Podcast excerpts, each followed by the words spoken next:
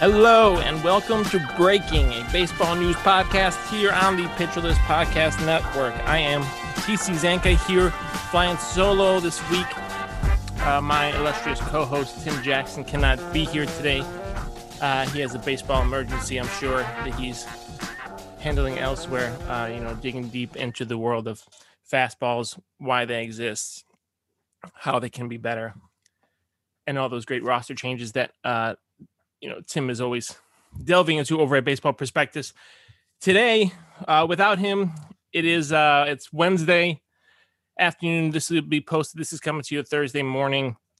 We only have like 10 days left in the baseball season. It's kind of crazy. We are nearing the end, and this week we have to talk about the Cardinals. It's it's it's time. We've waited too long. The Cardinals went all year without seeming like a playoff team at all. They seemed like they were just another it was just going to be kind of another middling successful but middling season for the for the Cardinals and now they've won 10 in a row. First time they've had a 10 game winning streak since 2001. They have stormed to the top uh, of the of the wild card race, of the top of the second wild card race for the second second spot, and they're now unequivocally looking like a playoff team. It's somewhat amazing. So back on August 1st, the Cardinals were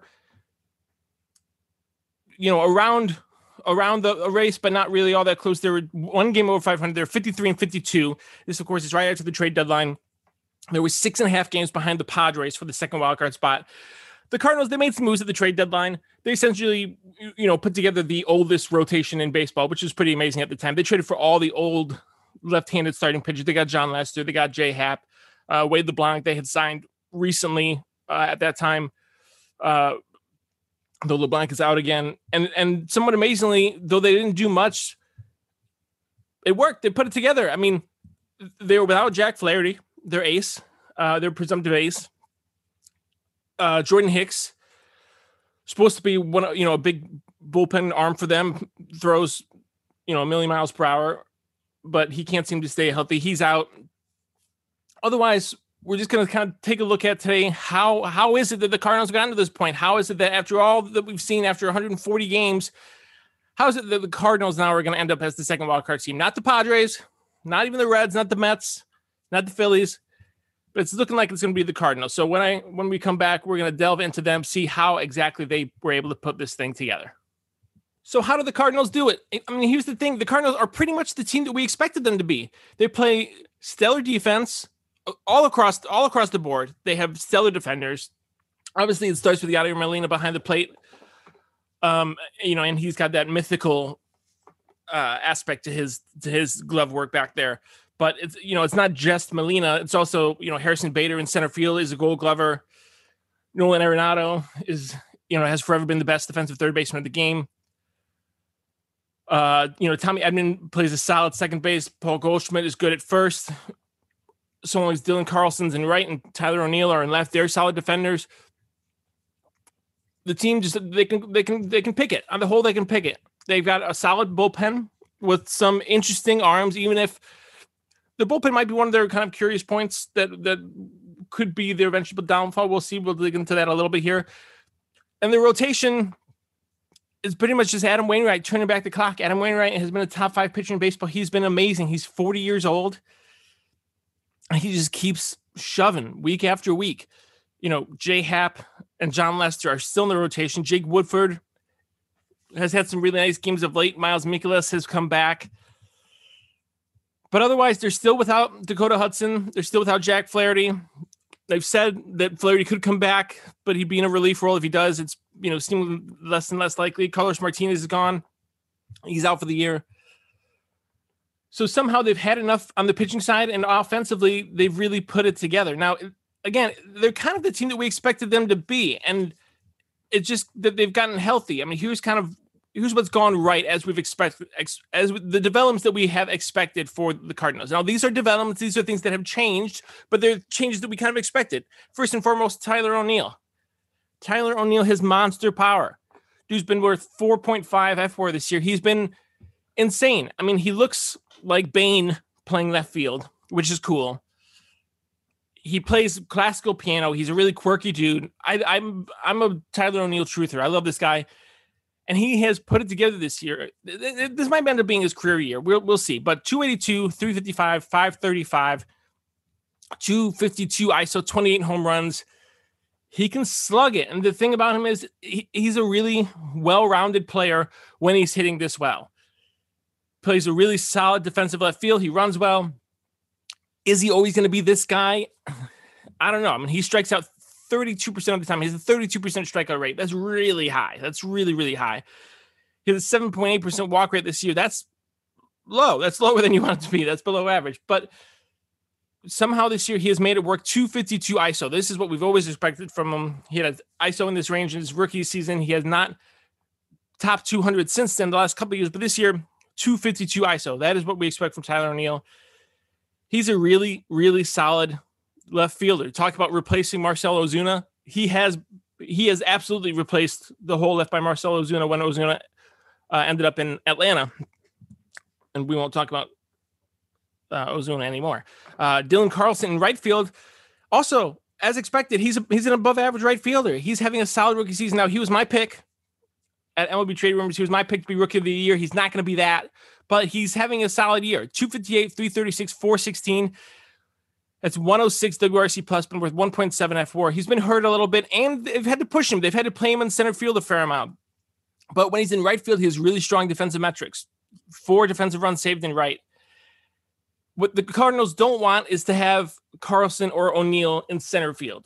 So as long as they have Bader, Harrison Bader healthy, this is a really solid trio. And what's interesting about this Cardinals trio is I think that it's really a, it's a collection of maybe second division starters. I mean, not O'Neill hasn't played that way this way. He's absolutely been a first division player this year, but on the whole, there maybe borderline fringy second division starters. But as a as a group, as a unit, they're absolutely a first division trio in the outfield.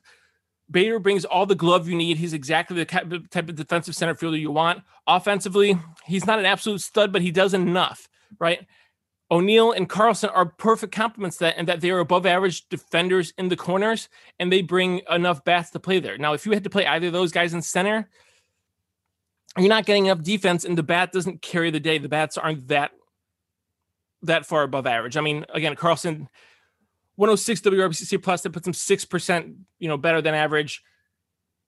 That's a good player. It's an especially good player when you bring a plus glove, which he doesn't necessarily have in center. So you don't really want to push that bat up the defensive spectrum. And the same goes for O'Neill. And for Bader, you don't want to push him down the defensive spectrum. He doesn't have enough bat to really carry him in a corner. If you if you for some reason were to play him there. Now now Bader, he's not really playing a corner at all. That's not really something that's been on the table for the Cardinals, but he has been hurt. And so long as he's healthy, he's one of these Spitfire, you know, spark plug, spark plug, uh, uh, you know, dirt dogs that really drives this the, the Cardinal way, as it were and he puts everybody else back where they're supposed to be. You know, Harrison Bader can bat further down your lineup. He brings you a plus plus glove and center. And this way, when he's there, Carlson and O'Neill are in place where they're supposed to be. This is a really, really good group. It's a really solid group. Anyway, when you put those guys with the the absolute, you know, pillars, the cornerstones of their offense, and Nolan Arenado and Paul Goldschmidt, who's been on fire, and Yadier Molina, you start to have the makings of a really, really good offense. Tommy Edman, this dude does not get enough credit in real life or in fantasy. I have him on all my fantasy teams. He's a stud. He does a little bit of everything. He's a, and he's a total gamer. I mean, he'll he'll steal. He's got 25, 26 some stolen bases. He steals a lot of bases. He's got 10 home runs. So he'll do enough for you on that side.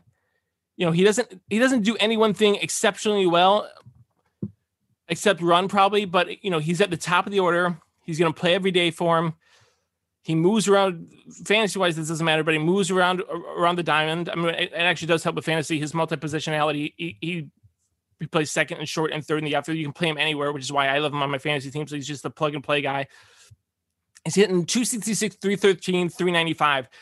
That's not exceptional. It's 94 WRC plus, right? That's you know below average. So it's not necessarily somebody that you're wild about at the top of your order, and he doesn't have much pop. 129 ISO. There's some flaws in this guy's game, but he puts the ball in play. 14% strikeout rate. He puts the bat on the ball. He's one of these gamer types. I mean, in the game that he played on Tuesday night's game against the Brewers, it was it was such a typical Tommy Edman experience because you know there's a runner on second base. Uh, Lars Nootbaar steals second base. It's a one to nothing ball game. It's in the eighth inning. It's a late late in the game. He steals second base, and immediately Tommy Edman Tommy Edman has two strikes and just sticks the bat out, slaps the ball to left field for a base to drive that run home. Run home. A perfect piece of hitting with two strikes, just making contact, putting the ball in play, going with the pitch, and then he steals second base right away his 27th steal of the year. He has 84 runs scored. I mean, 50 RBIs, but 84 runs scored. Tommy Edman is the type of player that he plays up when your team's winning winning winning ball games, right? Like he maybe isn't surprising to see him on a middling team as the Cardinals were early in the year, but now now's when he's going to really start getting his praise. And I do think he's a solid all around player. 2.3 fWAR. That's absolutely a guy you want. I mean, the 313 on base percentage isn't ideal for the top of the order, but he's putting the ball in play. He's he's driving action. And you can handle that when you have the other kinds of studs like Arenado and Goldschmidt. I mean, if there's anything that the Cardinals really lacking, it's that true top of the order on, on base kind of guy. Uh, and Edman has to kind of play that part for them sometimes, but it's been enough for them. I mean, again, they're not like they're looking at snagging barely the second wildcard spot. This isn't the best team in baseball by any means, but they're going to have a chance to beat the best team in baseball, or one of them in the Dodgers or the Giants come the wildcard game, and they're absolutely going to have a shot at doing that in a one game playoff. You don't want to face Adam Wainwright. In terms of the rest of this offense, though, you know, Edman's setting the stage. Goldschmidt is still a star, 130 WRC plus, 25 or 26 home runs, 90, 90 runs driven in. He's a four war player again. You need a couple of these guys, and they have a couple of them. Aaron Arenado is going to be a four war player. Tyler O'Neill's a four war player. Paul Goldschmidt is a four war player. These guys are big bats in the middle of your lineup. Nolan Arenado is the 30 homer, 100 RBI guy that tradition, traditionalists will like. He doesn't walk as much as you would think for a superstar, but he's still 15% better than average on the whole with the 115 WRC plus. and he's such a stud defender that you're willing to take. Again, it's about balance here, and and these corner infielders, Goldie and Arenado, balance each other in the same way that Bader and the corner outfielders do. They're both complete two-way players, but Arenado gives you more of the glove than the bat, and Goldie gives you more of the bat than the glove, and together they make a really potent duo. Now, there are a couple things that haven't gone exactly right for the Cardinals. The biggest thing, offensively speaking, is shortstop. They did not expect to have Edmundo Sosa, 25 year old, as their as their everyday shortstop, and he, as he has been recently, and he's kind of much more of the Cardinal way, the kind of steady as she goes kind of player. I mean, Paul DeJong has been the starter. He's a fine glove, but he has not hit the baseball. He, you know, 17 home runs again, 188 ISO. DeJong can still hit with some pop, but he is just not, he did not hit enough. 197 batting average, 288 on base percentage. They just weren't really getting enough him. And he's been okay, you know, 1.4 fWAR on the year. He's he's fine, but it just sometimes you just don't want that much of a black hole in the lineup. And it's not like Sosa's been tremendous. 272, 342 for Edmundo Sosa. He doesn't walk either, but he puts the ball in play a little bit more. 18% strikeout this rate or 18% strikeout rate this year. And he just does, he just does, he's got more of an all around game that fits the Cardinal style. That, you know, DeJong is much more of a boomer bust type of player. That's not really the type of guy that the Cardinals employ. They really have a very balanced lineup all the way across the board. All their offensive players do a little bit of everything. Even when they have some specialties, they do a little bit of everything there. And this offense, again, it's not the best in the game. Are, are they going to have enough come playoff time? Probably not. They'll have a, a, tough time beating the Dodgers in a one game series, and they'll have a tough time beating the Giants in a full series if that's the way it goes. But they're going to have a shot for sure. And somehow it seems like they're going to end up there because with 10, this 10 game winning streak, they're now well up for the second wild card spot. So let's just review this real quick to see where they are as of right now. And again, this is Wednesday night. They have not played their game yet against the Brewers. As of right now, they've won 10 in a row. The Padres have gone two and eight, and the Padres are all but eliminated from the playoffs at this point, which is just amazing. I mean, the the Padres have a like a 0.1 percent chance to make the playoffs right now. They're essentially done. They're they're still five games behind uh, the Cardinals, and there's just not enough time to play. And now they have to leapfrog the Phillies and the Reds. But the Phillies are four and a half back. The Reds are four back. I mean, the Red the, the Cardinals have through this 10 game winning streak, they've built themselves a cushion. They're gonna they're gonna coast. They're gonna coast into this second wildcard spot and be able to set up their rotation, which is the thing that matters for them. If they're going to have a shot at getting past the Dodgers or the Giants, they need Adam Wainwright to be their guy for that one game playoff. And they're going to have no problem setting that up. It's not looking like, I mean, they have still some more games to go against the Brewers, but they're also playing the Cubs for seven. So, and the Cubs are, are a hot mess right now. So the, the Cardinals, they all but have this lockdown. And they're going to be back in the playoffs again. Surprise, surprise.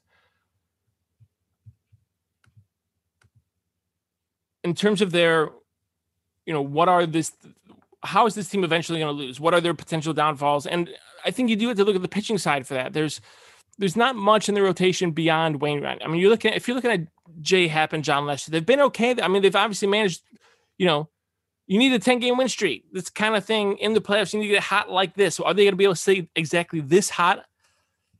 I, I kind of doubt it that they're going to be able to put it together for for two months the way they're going to need to here or for you know six weeks straight, say, they just don't know they have enough on the pitching side. Even the bullpen, which has a lot of really good arms, has been a little bit of a mess of late. I mean, Giovanni Gallegos has enough in the closer role. He's been underrated as a setup man for years.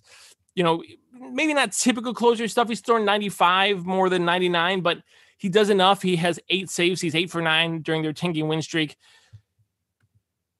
he's been he knows how to pitch. He's been closing out games. I mean, it was he put on a clinic the other day against the Tuesday night game against the Brewers. I mean, loaded the bases more or less by design after giving up a leadoff single by to uh, Avisail Garcia, and then walked Christian Yelich to load the bases to get to an, an easier out. And and you know once he got to that bases loaded moment, there were two outs. He made two perfect pitches to set up Pablo Reyes, dropped a slider on him, and and he just he had no chance. He had no chance at all. And so, you know, Gallegos is enough there. Alex Reyes had been their closer.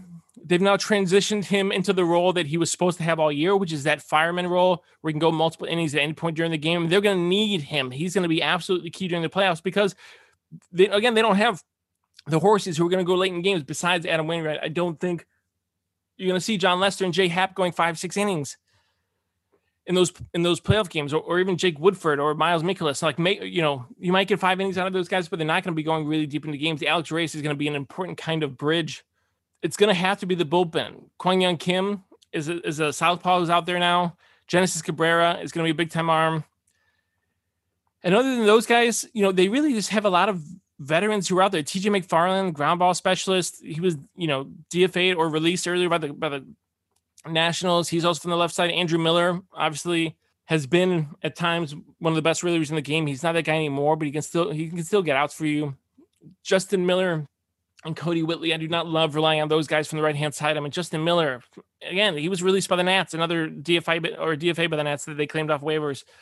It's just a bit much. Luis Garcia has been a big time setup arm for them. He's 34. He throws gas and he looks really good, but he's also 34 and hasn't really been in these spots before. I don't know that he's, you know, he his control wavers so much at times that like I don't know that he's going to be a guy that you're going to go to every single moment in the postseason. Like, and they're going to have to have somebody in that pen to really step up. And I'm not sure I see who those guys are. I mean, Gallegos will do some of it. Reyes will do some of it. Genesis Cabrera, Kwang Hyun Kim, I think, will be put to work. It's just a really smart organization. And if they're able to get through, that's going to be how they do it. Mike Shildt has been in this game for a long time. Obviously, Adam Wainwright brings a lot of wisdom to that bench, as as does Yadier Molina. Mike Maddux is their bench, is their uh, pitching coach. I mean, they have some really, really bright baseball minds in that dugout and credit them for just kind of like staying the course and, and figuring out how to win ball games and, and they've gotten healthy at the right time. Their lineup is now healthy. And with these eight guys, their lineup works. They don't have a tremendous amount of depth. If they lose when O'Neill and Carlson or Bader have been out, like you know, they're weakened for sure. They they really do need those guys. Molina's not like an absolute stud at the plate. I mean, he's a, he's a, he can be a lineup guy, of course, of course, of course. He's a he's a starter and he's going to be you know he plays up in the playoffs, but it's not an offense that necessarily scares you all that much. But it's a totally capable offense if they can get enough on the pitching side. And, you know, I don't really see it for three rounds of the playoffs, but I didn't see this 10 game win streak coming either. So here we are. Here they are, almost certainly going to the playoffs. You got to give them credit. The Cardinal way, it works.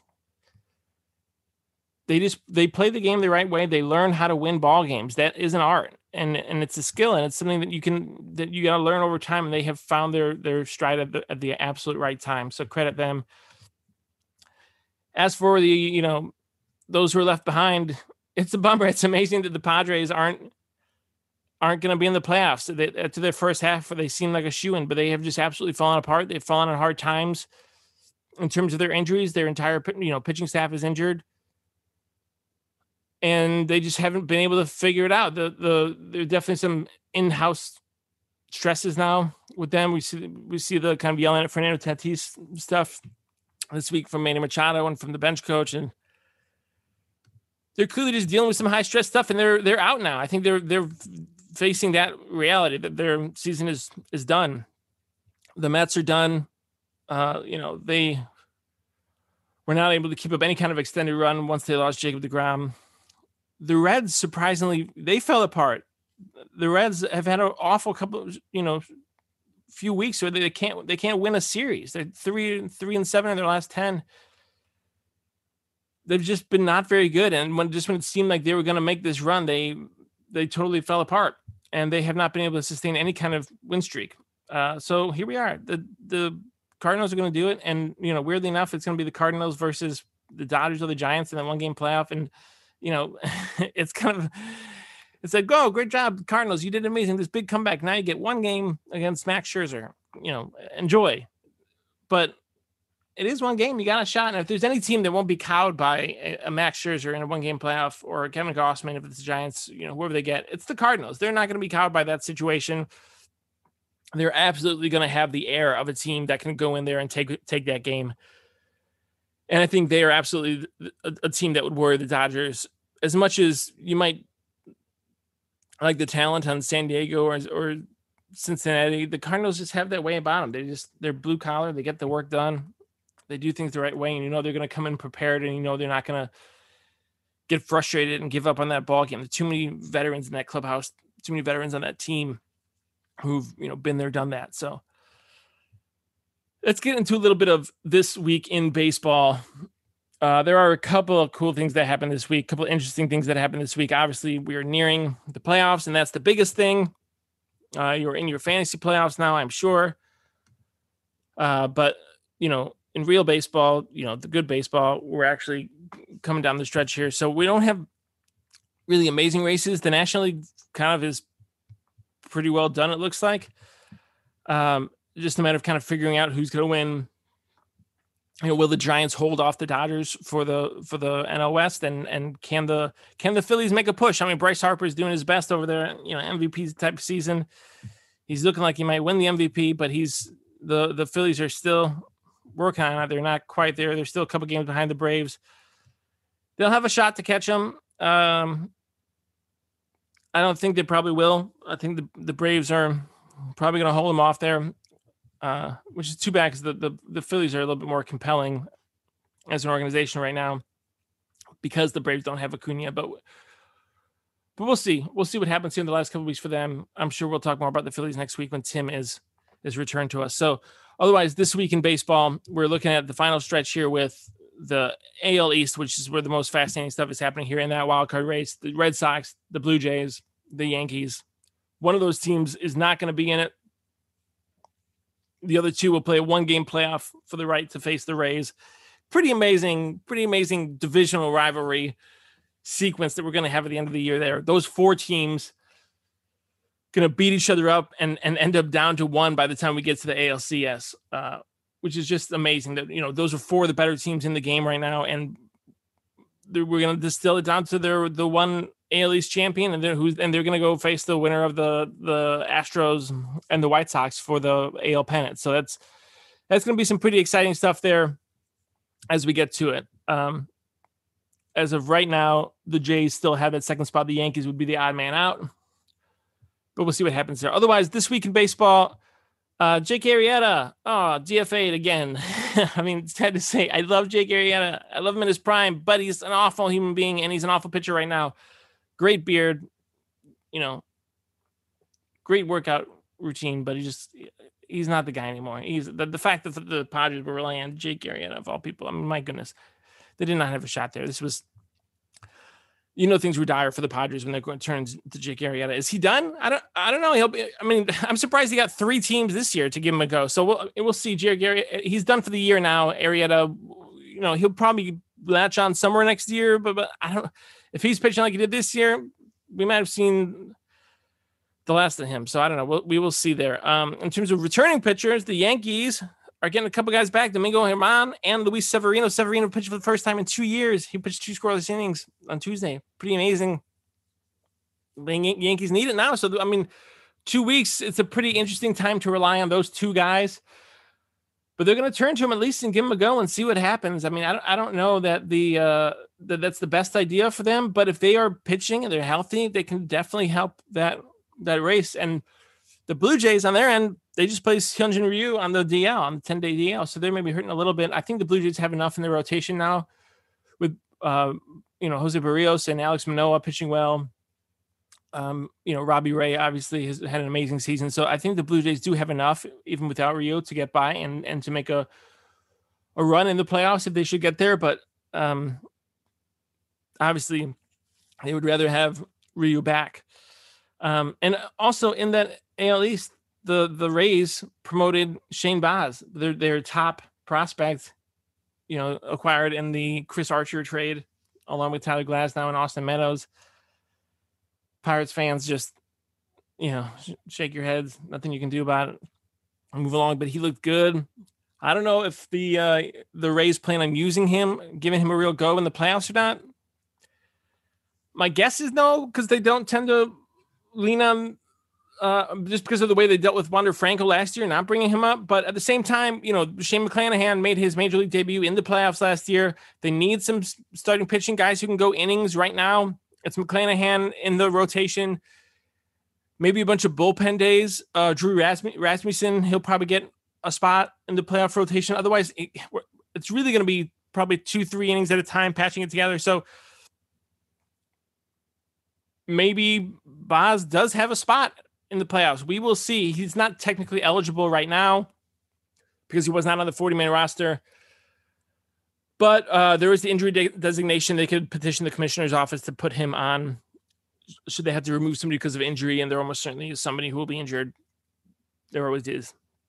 If they really wanted to push him on, so uh, let's keep an eye on Baz here the last couple of weeks.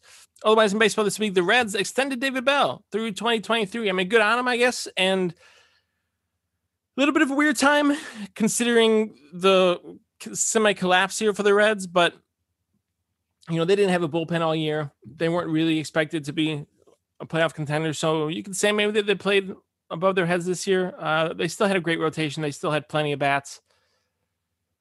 Uh, you know, they still had Joey Votto, you know, rejuvenating himself, looking amazing. So, uh, you know, I don't know that you give David Bell credit for that, but I guess he's done an all right job and he's been their guy. So stick with him. It's good to see some continuity. I mean, Craig Counsell is still the longest tenured manager in the game, and it's and it seems like teams more often than not choose to let guys go when anything goes wrong. So it's nice to see anybody kind of hold on to a role for a while. We now have a couple of managers who have, managers who have been in their spot for a couple years. So David Bell hanging on in Cincinnati. We'll see what happens, you know, next year with him. He's now extended through 2023, so he's got a little bit of a leash and you know, you know, I don't think for him the day to day changes much. You're just you're managing to win ball games, and that's kind of it. The you know the front office has to really decide what what direction to take the team.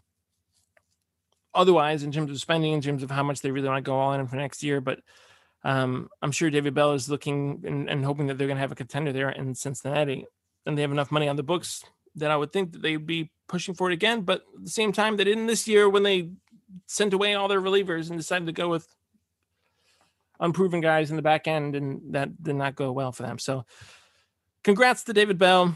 Um, also, Alex Avila, catcher currently of the Nationals, longtime Detroit Tigers catcher. He has announced his retirement. This will be it for him. He's been hurt a lot this year. Got to play some second base. So that's cool. The Nationals were so depleted. He played second base. And then he missed about six weeks because he got hurt doing it. So that's why you don't play people out of position if you can. Uh, but the Nationals are, they got their own stuff to figure out. Um, uh, so again, congrats to, to Alex Avila for putting together a good career. He had a, a good run there in Detroit. His dad traded him away. His dad, the GM of the Detroit Tigers, traded him away. So that's kind of a crazy story. He might be the only guy in baseball who can tell that story. Um, certainly the only active player. I'd have to do some research into seeing if uh, there's been anybody else who's been traded by their dad before. So, um, but Avila was so good for him, and uh, you know he had a he had decent decent career. He had a good good career. He was a good backstop for a lot of years. Caught those those Tiger teams with Scherzer and and Justin Verlander, and you know got to catch Scherzer here again for a time in Washington. So congrats to him on a good career. He's hanging up now. He's going to probably stick around the game in some capacity. We'll see if he goes back to Detroit to work with his dad or if he ends up somewhere else. But uh, good on him. And then the Nationals, you know, since we're talking on them a little bit, they're having a lot of internal change. Uh, you know, they had an AGM, assistant GM, leave, announced that he's leaving the organization uh, today, which is really interesting for them because they they have had a fair amount of continuity um, in the front office behind behind Mike Rizzo. But Sam Mondry Cohen, the assistant GM there, he's kind of credited with heading up their analytics department for for building out the Pentagon, which is their their internal analytics system. Um, you know, you, you read some quotes from from Ryan Zimmerman, and there's you know there's clearly an uphill battle for him in that organization. I think they definitely now use some analytics, and it's but it's still mostly a, a coaching forward organization, which is interesting because it is fired four coaches. It just fired four of the minor league coaches this week, um, and they've had a couple of front office people leave. So you know, it's a real transition couple of years for the Nats. It's really kind of interesting. They, you know, they win this title at the very absolute tail end of that Bryce Harper era. Bryce Harper's gone, of course. Uh, the Anthony Rendon era, I guess the the the Max Scherzer, Stephen Strasburg era is what you'd call it now they win the title at the very tail end, and then the the transition happens very quickly. Now Rendon's gone, Trea Turner's gone, Max Scherzer's gone, Strasburg's nowhere to be seen. Corbin is the worst pitcher in baseball.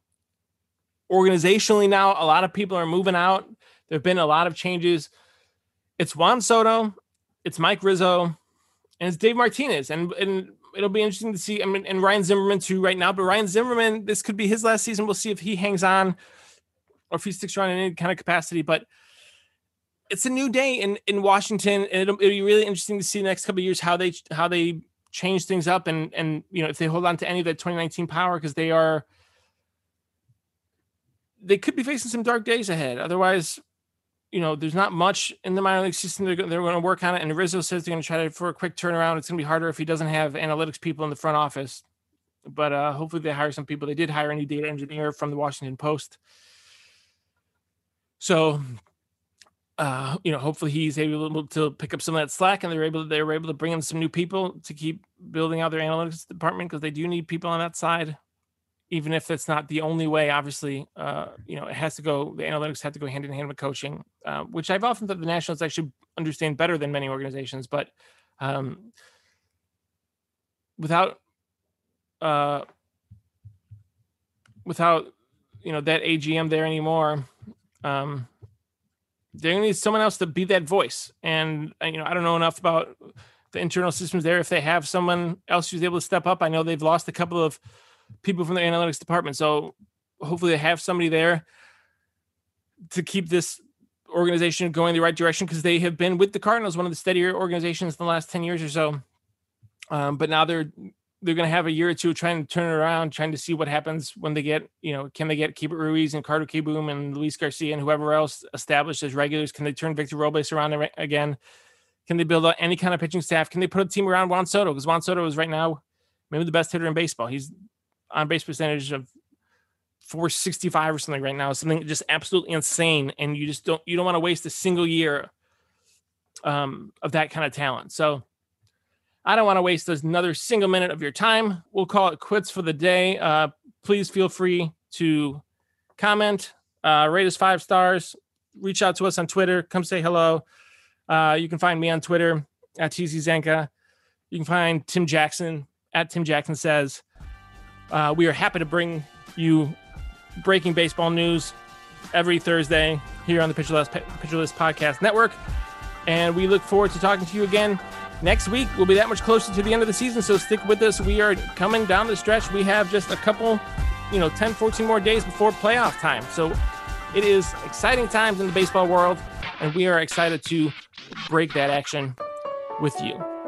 Have a good one, everybody.